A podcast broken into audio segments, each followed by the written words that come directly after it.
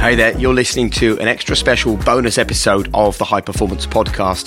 This podcast is our gift to you for free every single week. What we do is we turn the lived experience of the planet's highest performers into your life lessons. So allow the greatest leaders, thinkers, sports stars, entrepreneurs, and entertainers in the world to be your teacher.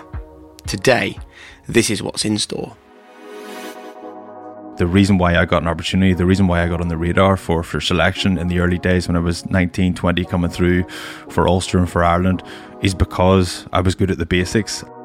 Execution for me is carrying the ball hard, using footwork, making good decisions with ball in hand, working hard in the backfield to cover kick uh, options, and chasing kicks and getting in the air.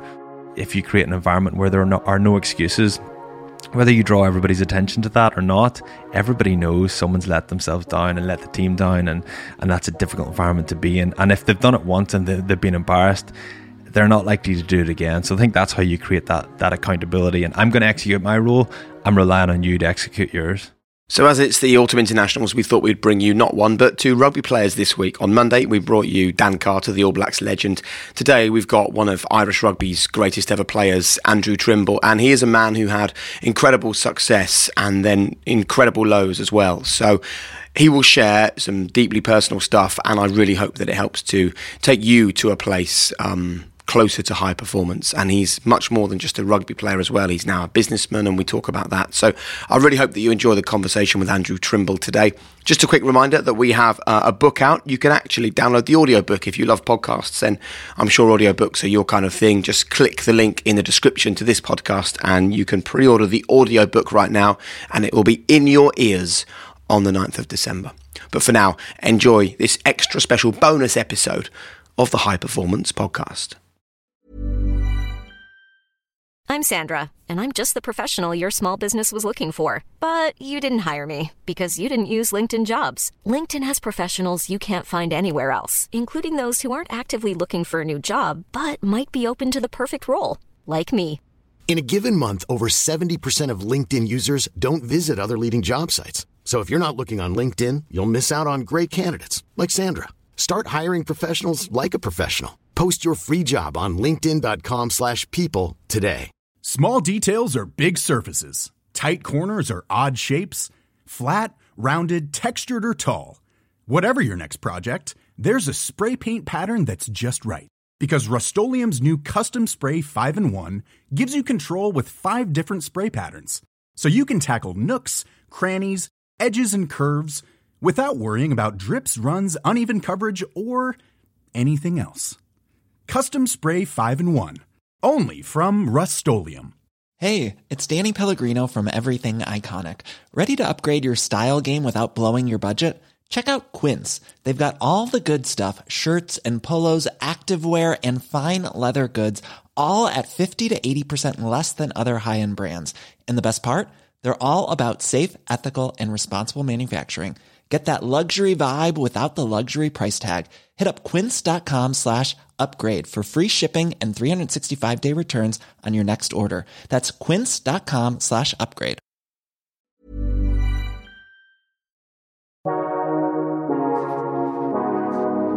Hi there, I'm Jake Humphrey, and you're listening to High Performance, the podcast that delves into the minds of some of the most successful athletes, visionaries, entrepreneurs, and artists on the planet, and aims to unlock the very secrets to their success. Professor Damian Hughes, expert in high achieving cultures, is alongside me. And look, Damian, one thing we really enjoy on this podcast is speaking to people who refuse to be put into a box, and they want to prove to the whole world that they're more than just a one trick pony.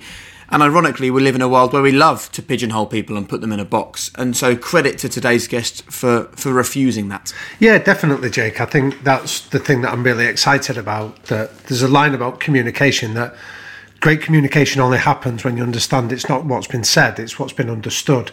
And I think I'm really keen to understand a little bit more around our guest and his journey. Right, let's do it then. It's our pleasure today to speak to a man who spent over a decade at the pinnacle of rugby 70 caps for Ireland, the record appearance holder for Ulster. Yet he's now decided to get into business. He's the CEO of sports tech startup Kairos. He even hosts his own podcast, Potholes and Penguins. I think he might be a fan of penguins. We'll find out. Um, but what lessons can he pass on to us about elite cultures, both in sport and in business? How did his deep Christian faith help him deal with the mind boggling highs and the crushing lows that he experienced as an elite sportsman? What brave decisions did he take to pursue his path as an entrepreneur? We're going to find out. Get ready for a revealing listen as we welcome to the High Performance Podcast Andrew Trimble. Welcome, Andrew. Hi, fellas. Thanks very much for having me on. I'm a I'm a big fan of the show, so it's great to great to be here. Well, let's do it then, and you will know what the first question is, won't you? What is high performance? So, high performance for me. Um, I suppose is um, is single mindedness. Uh, my experience when I was playing rugby, uh, it was very much that. It was single mindedness and it was focus. And I heard uh, Matthew McConaughey talking about um, selfishness, and uh, I've I've reflected in a similar way in that sometimes high performance can be understood from a positive perspective as focus and single mindedness, but equally that's selfishness. And I think that's really interesting that he's come to the same conclusion because that's perceived as a negative thing. But really, if you're going to be really good at one thing and you and your teammates and your environment are all going to be driving towards the same thing and be very good at achieving that, you have to be bad at other things. So you have to almost put them to one side. So you have to be selfish and focus on those things. So for me, that's something that encapsulates um, high performance. So, how do you balance then the fact that in a rugby game, the only thing that will get you to win the game is the team? In business, the only thing that will get you to be successful is having a team around you. How do you balance success as a as a unit with personal selfishness? Uh, I suppose um, you know my, uh, my, my wife and my family potentially um, took the brunt of that and took very humbly, you know, allowed me to be in a position where I could prioritize what I wanted to do and be as successful as I could be and just just be as good as I could be in in that environment in sport anyway. And, um, you know, there were times whenever I was away all weekend, there were times whenever I just had to rest up on game day and couldn't be as, as helpful with the kids. You know, there's times whenever, you know, I, I couldn't go out for dinner with uh, my wife or spend as much time as I wanted to with her because I had to recover or nutrition was important or it's just that focus and single mindedness. And I think a lot of people talk about that, that typical conversation of um, the, the traits and characteristics and um, the way you describe a high performing athlete, then you can convert those into business. And that I don't think that's always the case because I think if you're very good at one thing, you're inevitably you're not going to be well rounded. You're going to be spiky. You're gonna you're gonna have to compromise in other areas of your life. You can't be as good at everything. And I think whenever that's the case, you just have to acknowledge this is what I'm focused on. This is what I'm good at, uh, and other things you have to be selfish and, and let those uh, let those go by the wayside. So there's a line that you use there, Andrew, about being well rounded that has really intrigued me, and I've had this debate with my wife about some of the interviews that we've done about how well rounded do you think you can be while still being a high performer. Yeah, I think I, I, certainly think you can work on on weaknesses. Um, even from a sporting perspective, I, I found that if I uh, worked on my weaknesses. Yes, they got better, but um, it's really, really important not to forget the reason why I got an opportunity, the reason why I got on the radar for, for selection in the early days when I was 19, 20, coming through for Ulster and for Ireland is because I was good at the basics and because I was good at really kind of basic athletic execution. And for me, then to, to start to work on other areas of my game. Now, I know you're talking about other areas of life, but even just in sport, if you concentrate too much on your weaknesses, then you forget the reason why you're there in the first place. Um, so for me, I think it is important to to work on those weaknesses and to try and get better at some of those areas of your life outside of sport. Now I'm talking, but also to remember uh, why you're there and what your main goal is, and uh, and be single minded and be be unashamed about that, be single minded about those things and be focused on them. It's interesting, isn't it? It, it resonates with what Matthew McConaughey said, where on the podcast, he said, We always focus on our failures and our struggles. He said, Let's focus on the good stuff, the times when we're flying. And I, I think that that is a really important point you make is that we're all obsessed with where are our weak points that we need to improve. But hold on, the reason why I'm here initially is the stuff I'm already good at, and you, you, you can't let that die away. Yeah, I agree completely. So, for for example, not to get too kind of nerdy and into uh, the the technical side of rugby, but for me, uh, what I was very good at as a youngster, very naturally good at, was getting getting the, the ball under my right arm and just get my left hand and just get my fend up and just getting someone in the chest or someone in the uh, on the head and just getting an opportunity to get on the outside of the defender. Now, whenever then I started um, getting spending some time with, with coaches and there'd be a lot of technical feedback and, and work ons, you know, I was encouraged to to hold the ball in two hands and use use the ability to to move the ball over to, to my left hand and use my right right arm fend. It never it was never as good. I worked on it continually. It was never as good. And I got to the point where sometimes I was better off reaching across, doing the really uncoordinated thing, reaching yeah. across and actually spinning out attack. And so to me, again, just a principle. That's what I'm good at. I need to continue to be better at what I'm good at because that's the reason why I'm, I'm in the shop window. I'm getting opportunities. But yes, I'm not saying just forget about stuff like that. I'm sorry to kind of bombard you with, with rugby technique that, that may, may fall in deaf ears with a lot of people, but that was just an example of you know something that I was good at. So don't ever move away from what I, what I was good at. Was my lesson that I learned. But beyond that, though, Andrew, I read a few comments that you'd made around when you spoke to the media, for example, that you used to just give bland comments and you were bored and they were bored, but you you were almost going through the motions, and yet you were a guy that had like this rich backstory, you know, like you studied physics, you went then and pursued theology, that you're obviously curious and, and, and open minded into how the world worked.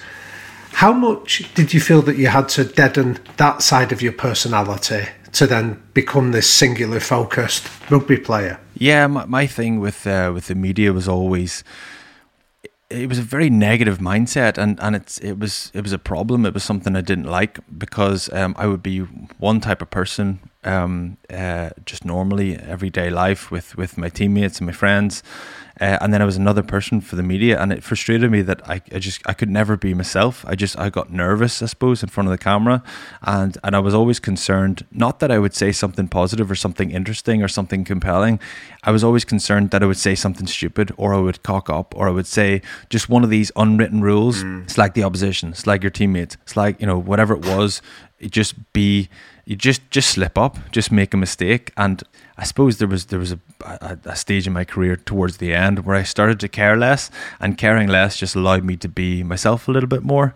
Um, and I thought it was always it was a bit frustrating and a bit of a shame that I could never.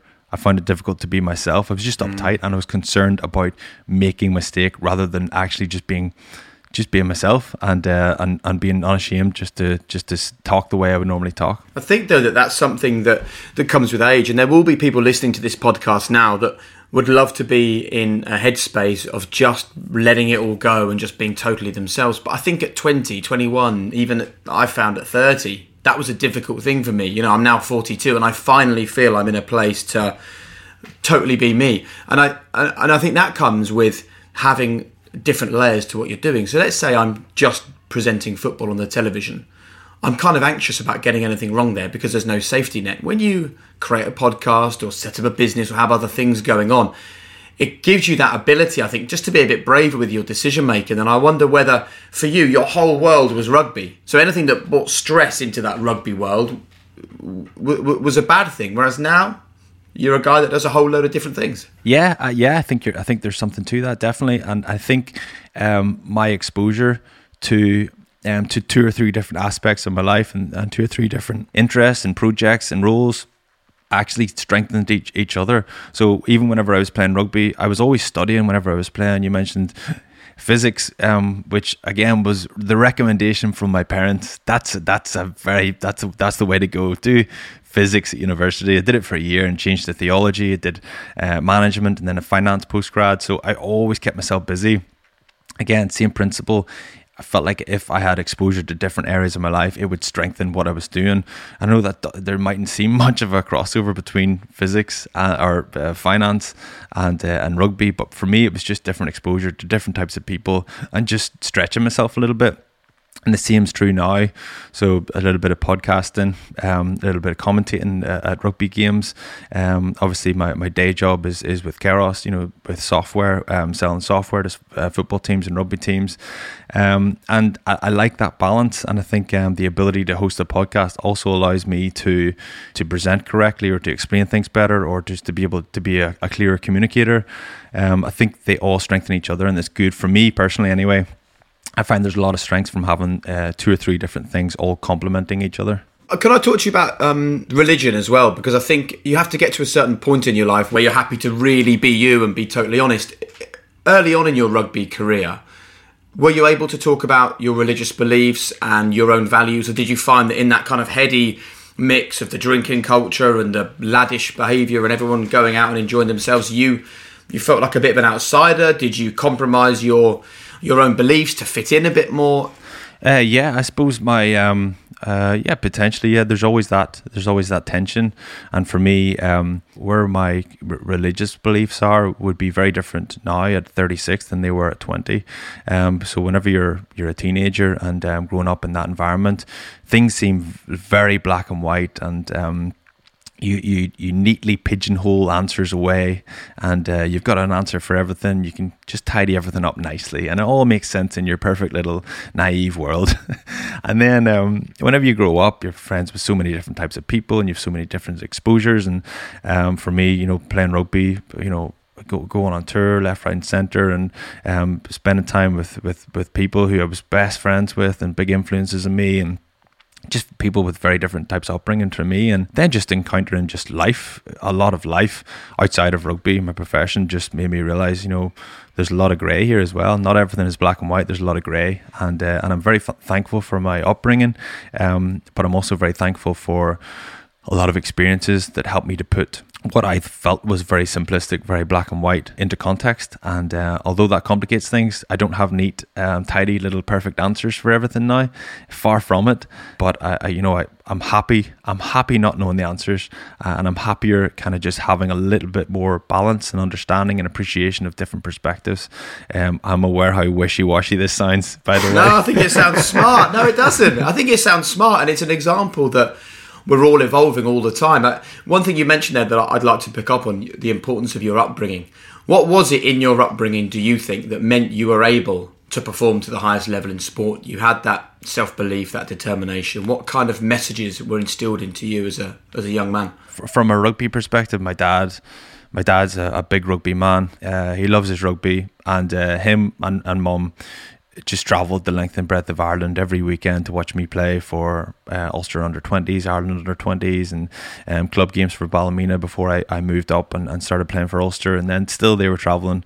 Now they loved it. They got the opportunity to go to Argentina for the under 21s World Cup, and uh, and they made friends then, parents of other guys that I was playing with, that they still they still keep in touch now. They're all in this WhatsApp group and they all go down to, to Dingle in south of Ireland every summer to catch up for a week long holiday. They sound like swingers here, actually. I'm just realizing, but but I think that the support that I got from my mom and dad, and, and being plugged into that rugby network, my dad always the, the one piece of advice he always gave me was to back myself and to I suppose just have confidence, um, because he knew maybe he knew me better than a lot of people. He knew that confidence was something I struggled with, and he always took me aside and said, Why did you pass that? Why didn't you just go yourself? Why didn't you just back yourself? You passed it to someone else who then he in turn backed himself and he um, he took a defender on. You could have done that, you know, and, and he he always just wanted the best for me uh, and my mum as well. They just wanted the best for me and they supported me and, and that that was so important to me having that support and having the, those guys always in my corner always backing me up uh, and I think that gave me a good opportunity to, to push on and, uh, and and kind of achieve whatever what I achieved in my rugby career when you talk about confidence, then, Andrew, there's a difference between confidence and self esteem, and it sounds like they were giving you some pretty healthy roots and developing your self esteem. How did you then, as you moved up through the ranks of playing from the provinces and then going into the professional game and the international game, how did you work on developing confidence if that was an issue for you? Yeah, confidence was an issue for me, um, despite you know having that support from my, my parents and, and you know people who were close to me growing up uh, I listened to your podcast with Kasper Schmeichel, and he was talking about that that knowledge and, and, and knowing that you were going to achieve something someday, and, and that confidence and, and you know being confident enough to, to be outspoken publicly about that. That that didn't quite work with me because I didn't know whether I was going to achieve it. If I said it, it would just be empty words, and I wouldn't really. I'd be I'd be saying it to put myself under pressure. Then I'd be more likely to achieve something because I was under that pressure but I, I wouldn't have the confidence really. For me, it was about going back to going back to basics. I used to watch. Um, there was there was one Six Nations, and uh, and I wasn't selected for it. And um, Craig Gilroy and Simon Zebo were on the wings for Ireland. I'm sure people remember this, but pass was thrown behind Simon Z- uh, Simon Zebo, and he did this ridiculous uh, execution of skill. He just he just flicked the ball up with his boot and did almost like a couple of keepy ups, and then the ball just popped into his bread basket. I just thought that is incredible. That's an incredible piece of skill that he's executed there. But if that's what it takes to play in the wing for Ireland, I'm not going to be playing in the wing for Ireland very much because I can't do that. And it's it's I think it's fine for me to accept that and acknowledge that I can't do that. That's not the style of player I am. He's he has more talent than me. I, have obviously got a level of talent and ability um, to be able to be in that environment but that's not the style of player. If that's what's expected, I can't do that. But what I can do uh, is analyze my performance, look at my performance, look at it a little bit more objectively, and got some support from guys around me to do that.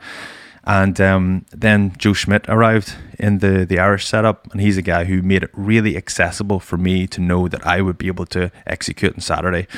And execution for me is not doing keepy ups. Execution for me is carrying the ball hard, using footwork, making good decisions with ball in hand, working hard in the backfield to cover kick uh, options, and chasing kicks and getting in the air. So, about five or six really, really basic, simple execution um, pieces for me. And I'm a good athlete. I, am if I practice something, I can get very good at it, even though naturally I might not be that good. Um, but I know I can execute all those things, and when I put those together, that combines to a really, really decent performance uh, at international level. Someone like Joe Schmidt created an environment where I could go away and say, just piece things together. Getting to the end of the week is difficult, but getting from Monday to Tuesday is okay. Getting from Tuesday to Wednesday is okay because I would just put these pieces of, of my performance together. Any issues that I would have, almost like um, like what I'm doing now with with um, developing software, um, whatever problems that we can identify, put a solution in place. So I just put little solutions all through the week, and then whenever I got to the weekend, this is where the confidence comes in, Damian. Then I could I could look at what I'd done that week and my thought process almost acted like, like a tool for rational thinking. Um, I would say, listen, I've, I've, I've provided a solution to all the potential problems that I'm going to encounter on the pitch. It's very likely I'm going to perform. There's no reason why I won't perform sure. well. So that allows me to have confidence. So it's a rational confidence. It's not a confidence that that that's not based on anything. It's not me just saying I'm going to achieve this. I'm going to achieve this because I put this, this, and this in place. So its confidence came from evidence in many ways. Yeah, I'm not trying to trick myself. I'm just yeah. uh, instead of trying to convince myself that I'm better than I am, it's just trying to remind myself that I'm. This is how good I am. It's very smart management, that isn't it? Because it sounds to me like you were applying unnecessary pressure to yourself by looking at people do things you couldn't possibly do and think, "Well, I can't do that. I'm going to be no good." Yet you're then having a manager who's saying to you, "Listen, the stuff that you can do." Is all that you need to focus on and concentrate on. So if you just get that bit right, then things will be a success. And I think sometimes that's so important for people to hear that it's not about reaching for the stars and doing the impossible. It's about what, Damian, what was it that Ian McGeechan said to us? The world class basics. Yeah. And I think sometimes there is a lot of value in that, isn't there? Absolutely. So I know you had um, Siya Kolisi on the show um, a few weeks ago as well, but I mean, look at the way um, South Africa won the won the World Cup. That was world class basics, and there's no lack of talent in that team. There's no lack of ability in that team, but they just stuck to the basics and they stuck to their strengths. And if their strengths is being unbelievably physical and dominant and direct, then that's fine. And they're going to be better at that than anybody else in the world. And that's why they won the World Cup. So um, I think if you play to your strengths and you keep things simple, but you do them really effectively and consistently, and if you're really reliable at doing that uh, week in, week out, then um, then I think that's a recipe for success. Really good. So Joe Schmidt is a fascinating character for us. In your career, he was obviously a catalyst, but in the wider context of Irish rugby, there's almost a before Joe Schmidt and an after him. How would you describe what he did that made you be able to perform at such a high level then andrew he created an environment that was that was it was perfect for me and it was perfect for a lot of guys especially me because the contrast from before and after joe schmidt for irish rugby in general but for me you know i was kind of a, uh, an example of, of of how things changed really he he created an environment where you realize the importance of the of the small things. You realize the importance of again very very. It, it, it, we're getting dangerously close to me getting um, nerdy about uh, rugby technique here again, but the the the importance of really really basic contributions to the game, like just how good your set piece was, how good your footwork was, how good your leg drive was, looking after the ball whenever you're the ball carrier, making good decisions, just accuracy over passing, um, accuracy over over kicking, kick receipt. This sort of like really really small um, pieces of execution. But if everybody raises five ten percent, then it, it it creates a massive impact on the team. Uh, and also, um, one thing Joe always used to say well, was good players make other teammates look good. So again, he he used he brought in a couple of plays. He was very creative as well. That sounds like he just went back to basics. He did in some ways, but he also um, brought in a massive level of creativity that the coaches are still um, copying now. Um, there's some kind of iconic plays that Joe Schmidt brought in that people are still copying. They're all totally dependent on every every contributor to that play executing perfectly. And the reason why um, they're executing that is so that someone else will be in space. There's thought to it. There's there's a big bigger picture. And I think Joe brought an appreciation of that. So whenever we did walkthroughs on, on a Wednesday night, we would come back to camp on Wednesday night ahead of kind of the big session of the week on Thursday.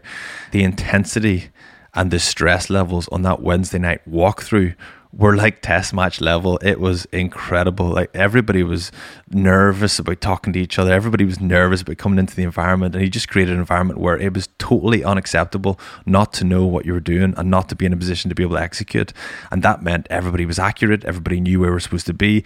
And then once you've been through that stress on the Wednesday night, you get to, to Saturday morning and you know everything and you, you're totally prepared. And, and again, it's the confidence piece. You know you've put everything in place to be in a position to be able to perform. And you're walking into an exam knowing you know all the answers. And it's a great place to be, especially when you look left and right and your teammates are thinking the same. But what precedes that, though, Andrew, in terms of they're all great tactical and technical innovations that he made, but for you to believe in that, there's got to be something around the personal relationship with him, his man management, his ability to understand you as a person.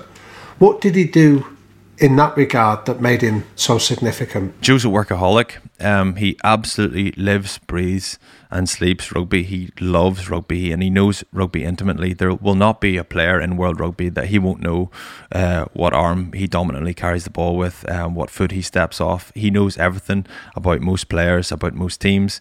Um, he just loves his rugby and uh, he he knows rugby so well that for again for me, and I'm sure this is the, the same for a lot of other guys. If he selects me and he's telling me I'm good enough, he's got an authority in this, and if he's going to have confidence in me, then I should have confidence in myself. And I think that's the, that's the same for a lot of guys. And in terms of the game plan, um, if he implemented a game plan or he said this will break this team down for this reason, if you if you run this line, the, the defender will defend in this way. We all backed him up and we all bought into that and we all said, right, listen, if Joe believes that this is going to work, there's every chance it's going to work. It might not always work, but nine times out of ten, it's gonna it's gonna work. And often we understood it and we weren't just doing what we were told.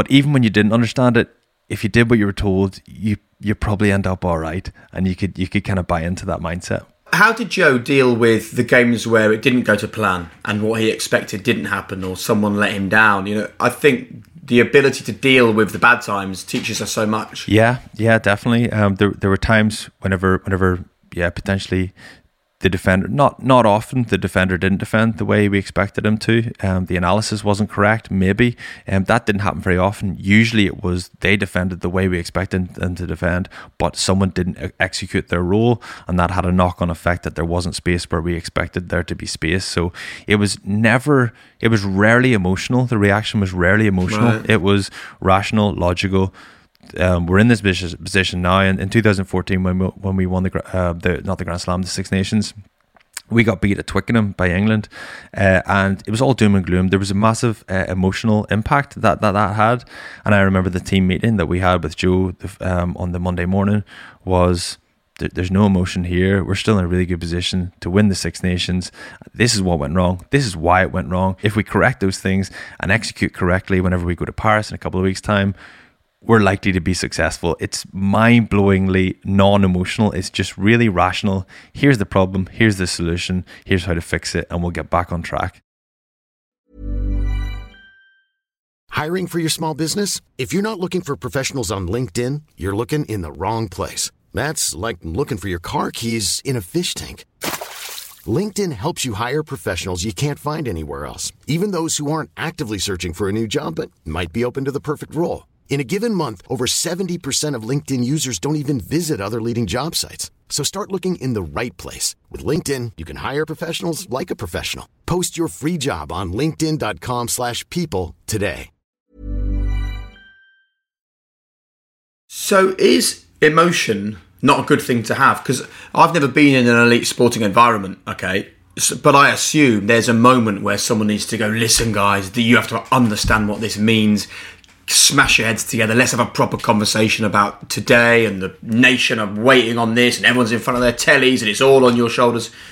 Can that not be a healthy thing to instill in players to, to make them realise the emotional strain and toll of a game of rugby or not? Yeah, I think it can. It, it definitely will help. Of course, it'll make you know. There's some there. There's there is a certain impact from that. Whenever guys are emotional, more motivated, um, and just just ready to go out and rip guys' heads off that will have an impact and guys will be more motivated to to get gain lines to be more physical to be more dominant um, but I just don't think you can do that every week. You can't have that emotional response or you can't dig that deep. It's it's it's really difficult to dig that deep every single weekend. And maybe there might be more of an impact for that or or, or more of a space for that sort of mindset and that approach or that coaching philosophy whenever you're an international coach when you've just got a period of games and you can have that period of high intensity, but at a cl- at club level, you I don't think you can do that. I think you could do that every now and again for a big game, for a derby match, for a rivalry, um, but I think it's really difficult to rely on that. And when you rely on that, if someone's just having an off day, then the consistency or the execution levels are going to be up and down. Whereas if you rely on execution and thinking through how to uh, how to manipulate defenses and and uh, and get in the ascendancy, then I think that's a way more robust mechanism for, for yeah. building a performance. See, what I'm finding fascinating, Andrew, is that you're almost articulating the secret sauce of so many cultures, which is around communication. That, like, when it's good, people don't notice it. When things go wrong, people often then blame it as a factor. And I know that that links to your business that you do now with Kairos. So, what would you describe to listeners are the key factors of great communication that then leads to high performance? I, I feel like if um, if if a coach um, communicates a certain directive to a player, if that coach has has a history or a reputation of that being put in perspective, okay, he exaggerates that, or what he really means by that is this, then then what he says is always going to be interpreted in a subjective way. It's always going to be okay. There's going to, always going to be a filter on that. Whereas if a coach always says exactly what he means or she means, then you're always just going to take it at face value. You know, there's always going to be, a, you can never be 100% objective. It's always going to mean something. There'll be body language involved. There'll be um, the context for the communication, whether it's communicated one on one or in a team. But I think in principle, if you always say what you mean, if you're always really clear, then it's always going to be interpreted objectively and there's going to be an accountability on the person who receives that. Listen i, I said exactly i said exactly what i wanted to say and I, I think you understood me. So there's an accountability that they have to react accordingly. Um, i think there's, there's a lot to that if that's what you're thinking there Damian. Yeah, it's often one of the key factors, isn't it, that is cited is communication breakdowns. You know, when they hear about a coach loses a dressing room, it's often about they've stopped communicating or they've become reclusive or they become erratic in the way that they do it. And yet, what intrigues me, for example, when you're describing your experience with Joe is there was just that constancy. There was a credibility of what he said, but there was a constancy of how he delivered it that I think captures the essence of of uh, of communication in high performing environments. Yeah, I think so. I think just just being able to buy into it and to have confidence uh, in in what you were hearing and how you interpreted that, and then the impact that that was going to have on your behavior and on your approach for the next game. I think having confidence in that is important. It's difficult from a coach's perspective, though. Um, to be completely honest, I suppose, whenever um, the situation where you're waiting on one the the a fitness test of one player, but you're keeping another player waiting just to wait and see, um, whatever way that works out, people are going to interpret that in hindsight. Okay, that that coach, you know, naively was too honest, or that coach was being sneaky, and and both are right, but they're just different. Um, different conclusions people are going to jump to depending on how the outcome ends up. So I have a lot of sympathy for for, for managers and coaches in that position. I love the way you talk about rugby and, and culture in the sport. So I want to ask you how difficult it is the day when it all ends and you wake up one morning and you're no longer defined by being a professional rugby player. How was that experience for you? I'm very lucky. I'm very lucky that um, the timing, everything was perfect for me, and I was very, very lucky that I retired at a time where um, I had I'd had my purple patch, um, and I'd had enough success to look back and say I was I was very proud of what I accomplished. Had I not had that, I think I would have experienced what a lot of guys experience whenever they finish, and that's feeling like there's some unfinished business or a little part of me still holds on to that identity. You know, and I'm a rugby player, I'm an Irish rugby player, I'm an international, and that's how I want to be known. For me, I I, I did that, and I, I was happy with what I accomplished. Um, and and I had enough ties outside of rugby and enough you know friendships and connections and enough going on enough interests outside of rugby that I always had that perspective. It was always very important to me. I was always single-minded and focused like you're talking about but I also had a, lot of stuff going on outside with uh, you know with studying with just family life and other interests. I was happy enough to move on and not be Andrew Trimble the rugby player anymore. And uh, and I was also it was helped for me um, that that period um, was was easier for me because I was passionate about getting into something else.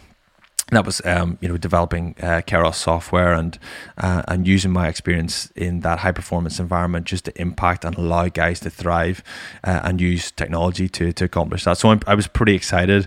I, ha, knowing what I know now, that excitement was probably misplaced because I had a lot to learn. And we're talking about sports people not being well rounded and being spiky. I was very spiky.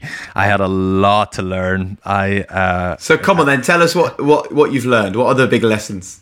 So just I suppose just um, even just the, the technical lessons about, about the new role and managing software and managing a team of, of developers, uh, it's culture shock. Um, uh, managing a team of developers rather than managing a team of athletes. And you talk about that macho sports environment versus software developers, very, very different. um, but, but great, equally brilliant. And, and actually, people are a lot more similar than you think. Uh, and even just um, you know managing sales processes, managing marketing, you know all, all the stuff that I uh, that I, I didn't have any exposure to. I had a lot to learn, um, and but I was excited about it, and I still am, and I'm still learning a lot as I go, um, and I'm very excited about about the business and where we're going, and, and some of the feedback we're getting is great, and we're in a really good position. Like we've we've just um, secured a second round of investment. Uh, and I wouldn't have had a notion, despite studying finance, I wouldn't have had a notion how to go around uh, securing investors, uh, investment summaries, uh, term sheets, all this sort of stuff. I had a, had a lot to learn, but um, I was up for it and I was excited about it. And where we are now is a really exciting position. We're bringing in a couple of new sales executives and we're starting to get a bit of traction. The last year, would have been better had COVID not hit, but everybody in the world is saying that. So we launched uh, our product in um, February of, of last year. Obviously, shocking well, that, timing. yeah. No, but on the flip side, you know, this, this is the high performance podcast, and I think it's important to make the point that if you can survive through a global pandemic when no one can leave their houses, then you should have a business that is viable. Yeah, absolutely. And again, there was a couple of things about the environment and day to day behaviors of people that have changed that have allowed us to capture that a little bit more. And there's more of an emphasis on on communication. Our, obviously, our, our platform scheduling communications is where we're really strong, uh, and there's so much more communicating uh, communication that needs to be done in sports teams now with one-way systems, COVID protocols, testing procedures, all this sort of all. There's loads and loads of stuff, and we're capturing a lot of that with a lot of teams that we're working with, and there's that there's the operations piece which i think is really important which is really good be able to communicate that clearly to players whenever they need that and have it in front of them but there's this slightly um, less tangible um, value that we offer that's allowing players just to f- free up that cognitive distraction of of WhatsApp groups and email threads and whiteboards for medical mm. appointments mm. and we're uh, we're in a really good place now where the last year some of the feedback we're getting we're, we really feel like we're getting that product market fit we've got. Um, uh, one football team recommending us to another football team. These guys are solving problems. These guys are allowing our athletes to to know where they're supposed to be to know um, where they're supposed to park to know what the, the training requirements are to know who's in bibs who's not in bibs what time their appointment is all this kind of stuff that it seems unimportant, but it takes up a little bit of space. And we're talking earlier on, we've talked all the way through this about the focus and the single mindedness of an athlete. We feel like when we just capture that stuff, put it to one side, allow the guys to access that information when they need it, then then put, put it to one side and then just continue to worry about what is the most important. Again, being selfish, performance at the weekend, mm. and all these operational difficulties and management of timetables and scheduling and team comms can sometimes get in the way of that, and can the impact can be guys can be slightly less uh, single-minded. So we're, we're trying to deal with a lot of that stuff operationally in, in football teams and rugby teams, and the feedback we're getting is really good, and we're starting to to get a bit of joy. And I'd echo it, Andrew. I, I, having worked in those kind of environments, I think that what you're offering is a really powerful solution to a problem that's so common.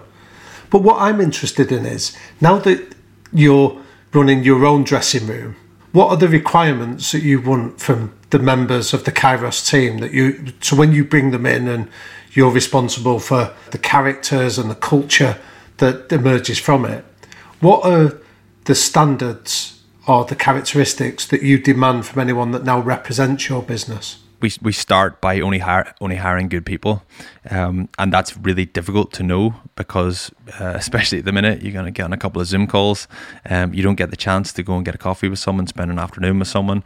But for us, whatever they can they can execute, whatever their skill set is, that's all that's all great. That's all really important, of course. But whether they're good people and whenever whenever occasionally we need to call someone at the weekend, get something done at the weekend, or, or you know, we've got a big project that needs to be completed for a certain date. Whenever they're good people, we know that we can rely on them. We treat them well. But that's quite a subjective phrase. to what is a good person in your definition? Yeah, very, very difficult to know, and um, and very difficult to tie that down to something more quantifiable. Um, I suppose for me, it's someone I I'd like to spend time with. It's someone who I'd like to invest a bit of trust in and uh, and invest a bit of you know me my friendship in I suppose. Um, not that you're never going to be best friends with everybody in your team but um, just people that you like people you trust people that you uh, enjoy the company of and people that you know you can you can rely on them. I think those those are good people and I'm not saying that's necessarily um, always the first criteria, um, but it's certainly up there. It's it's it's right up there. So uh, in our team at the minute, we've got really really skilled skilled people, people who are driven, people who are motivated. All really important, but good people that you can rely on as well. And I think um, combination of all those things is really important. I think that's really good stuff. And obviously, you've come from an elite environment where people look at it from the outside and think, wow, life comes so easy to Andrew Trimble on the rugby field. And now they might look at this and think, oh, look, he now turns to business and it's all a great success. It's really important on this podcast that we tell the truth and we talk about the difficult things because I sometimes believe that the hard stuff is also the good stuff, right? So, what are the hard things? What are the challenges in setting up a business and trying to make it successful that that you've learned that others can learn from? Yeah, it's it's getting people to buy into your vision, um, and uh, we've we've had a vision from from day one, and that's um, to to to to to manage and to nail scheduling communication in, in sports teams and to allow athletes to to thrive and um, and be single minded um, for the weekend for their performance, get them back to what they do best, and just take away anything that could could get in the way of that. But it's maintaining that vision, and uh, there's there are some key aspects and characteristics of our product and our business that we want to maintain. And there has been times whenever we've had customers looking for a different solution or something that would potentially compromise our vision, mm-hmm. and we've had to say no.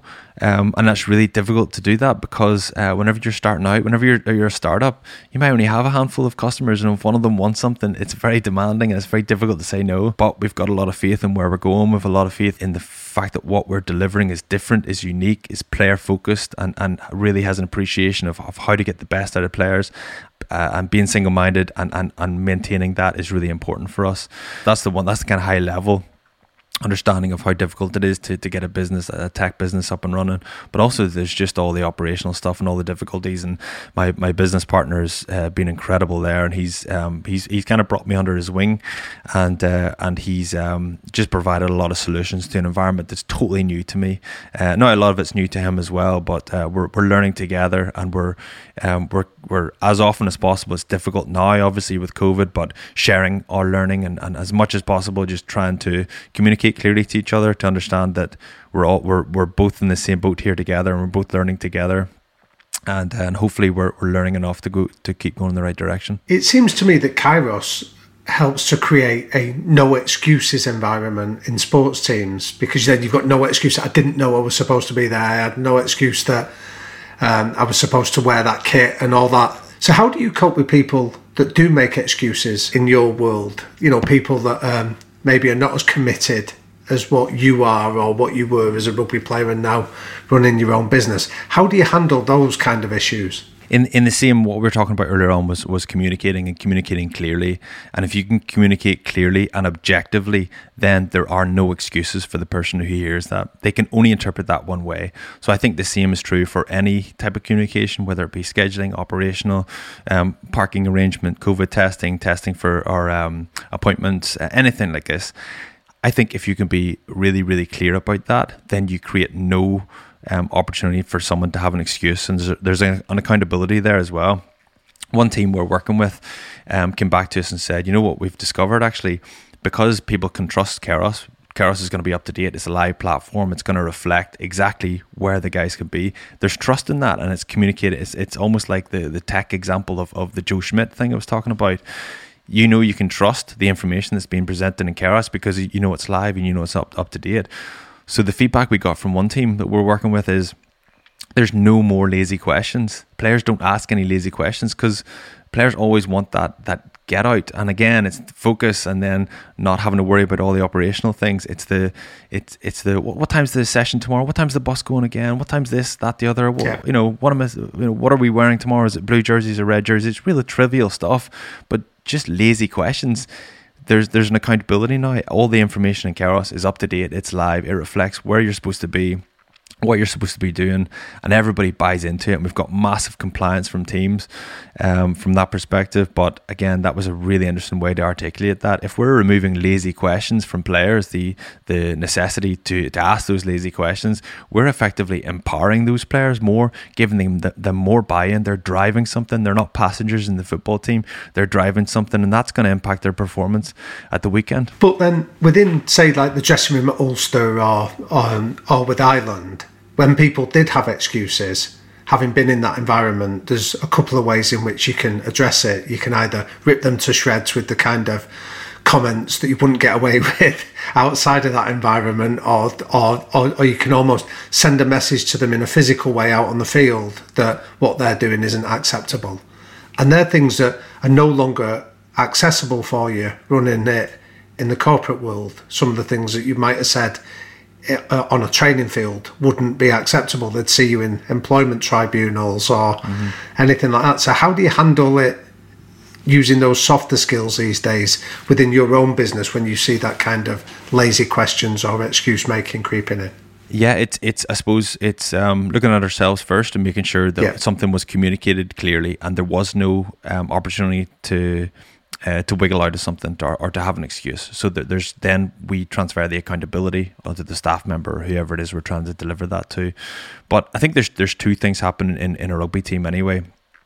If you make a mistake, if you get some detail wrong, or you don't execute correctly on the pitch, it's embarrassing and uh, you know how well rehearsed everybody else is around you you know there's 14 other guys trying to create a situation where then i'm under pressure to execute so i can make something work if i don't execute then I'm letting 14 guys down. It's embarrassing.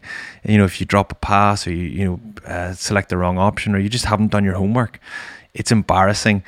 But then in the meeting, whenever someone says, Andrew, what you did there, it doesn't even need to be said. It's all I'm already embarrassed. So everybody around knows that I, I cocked up and I made a mistake.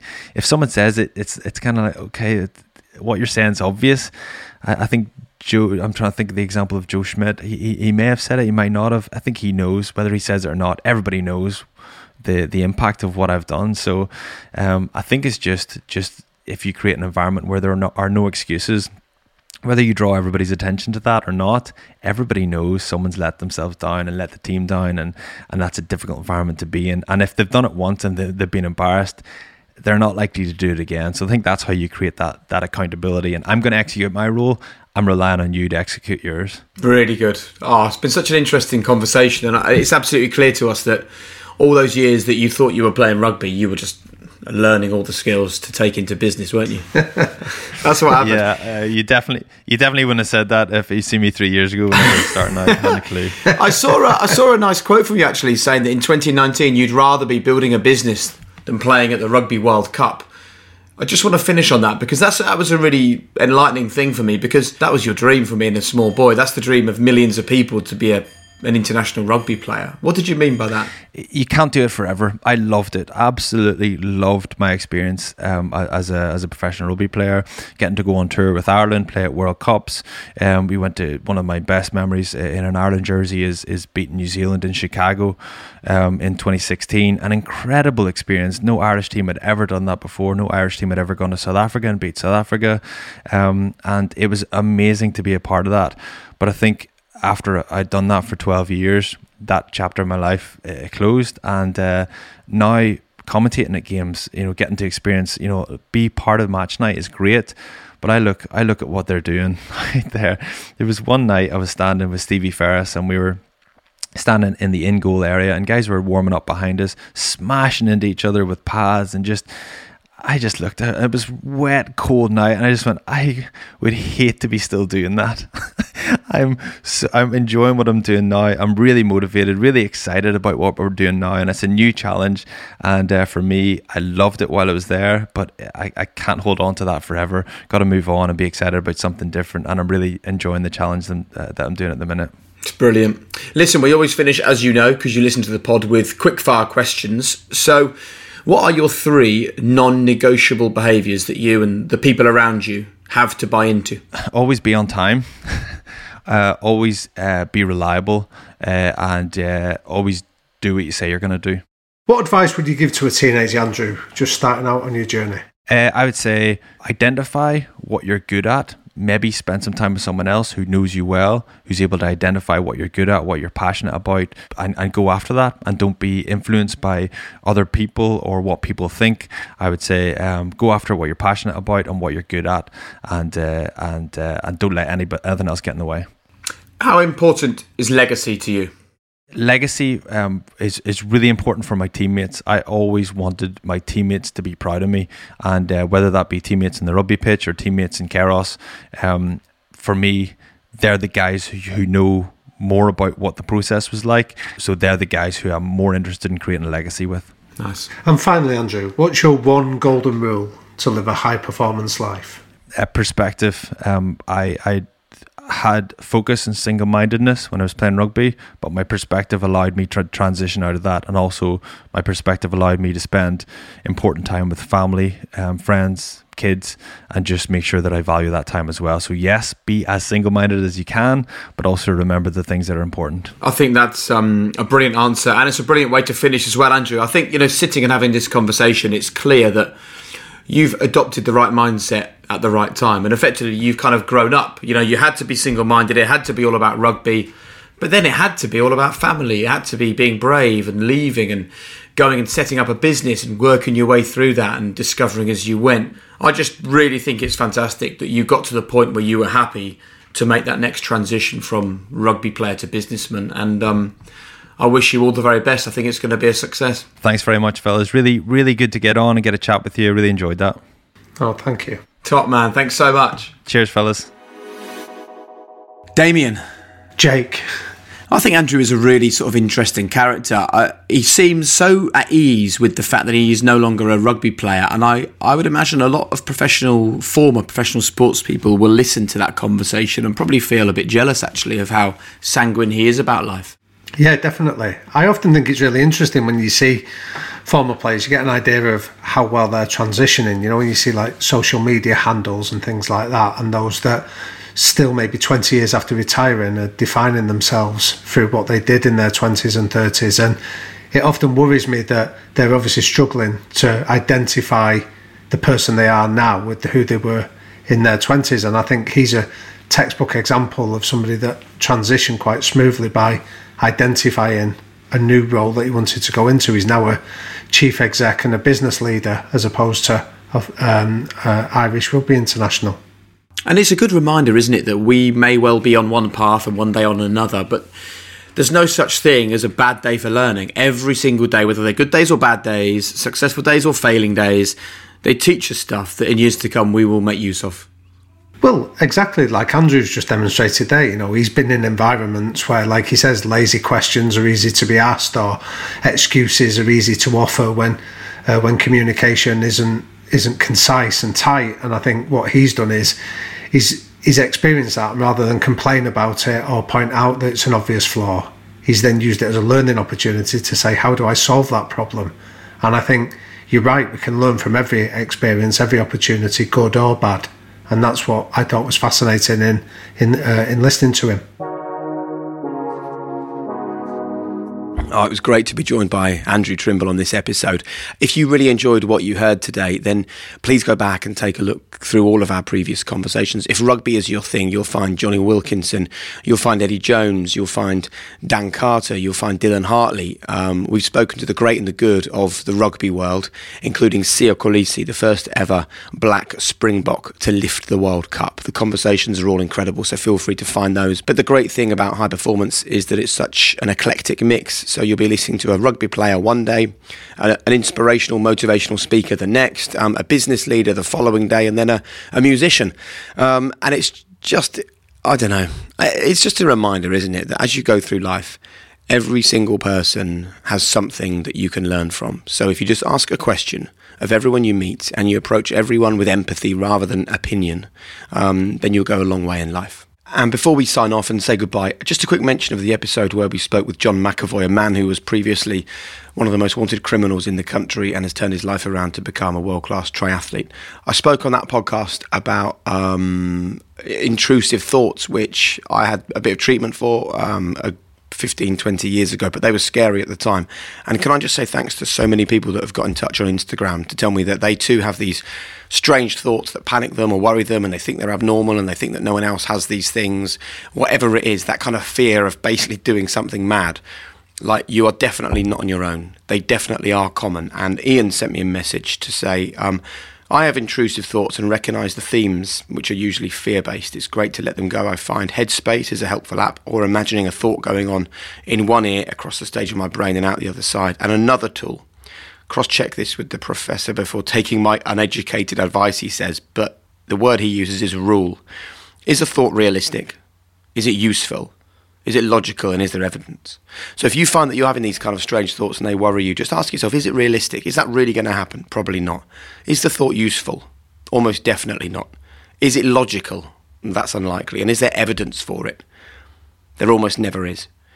So it's a trick. It's your brain playing a trick. So wherever you are, whatever you're up to this week, if you find that you know these sort of strange intrusive thoughts is something that bothers you, maybe Ian's um, advice is helpful. And let me just tell you, there are hundreds of people that have got in touch with me to say they have a similar thing and that you're not on your own. It actually is really common. So yeah, I hope that helps. And that's it from today's episode. Huge thanks as always to Finn Ryan at Rethink Audio for his hard work making the podcast sound amazing. To Eve, to Will, to Hannah, the entire team behind the scenes on the High Performance Podcast. Of course, Professor Damian Hughes, without whom these conversations wouldn't be anything like as rich and as deep and as rewarding.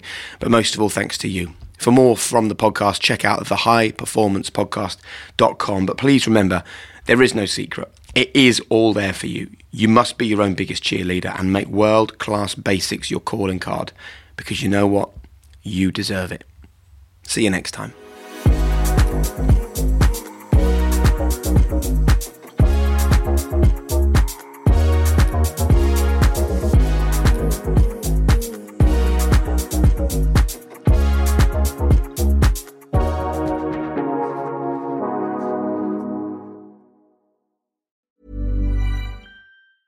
Hey, it's Danny Pellegrino from Everything Iconic. Ready to upgrade your style game without blowing your budget? Check out Quince. They've got all the good stuff shirts and polos, activewear, and fine leather goods, all at 50 to 80% less than other high end brands. And the best part? They're all about safe, ethical, and responsible manufacturing. Get that luxury vibe without the luxury price tag. Hit up quince.com slash upgrade for free shipping and 365 day returns on your next order. That's quince.com slash upgrade. When you need mealtime inspiration, it's worth shopping Kroger, where you'll find over 30,000 mouthwatering choices that excite your inner foodie. And no matter what tasty choice you make, you'll enjoy our everyday low prices, plus extra ways to save, like digital coupons worth over $600 each week. You can also save up to $1 off per gallon at the pump with fuel points. More savings and more inspiring flavors make shopping Kroger worth it every time. Kroger, fresh for everyone. Fuel restrictions apply.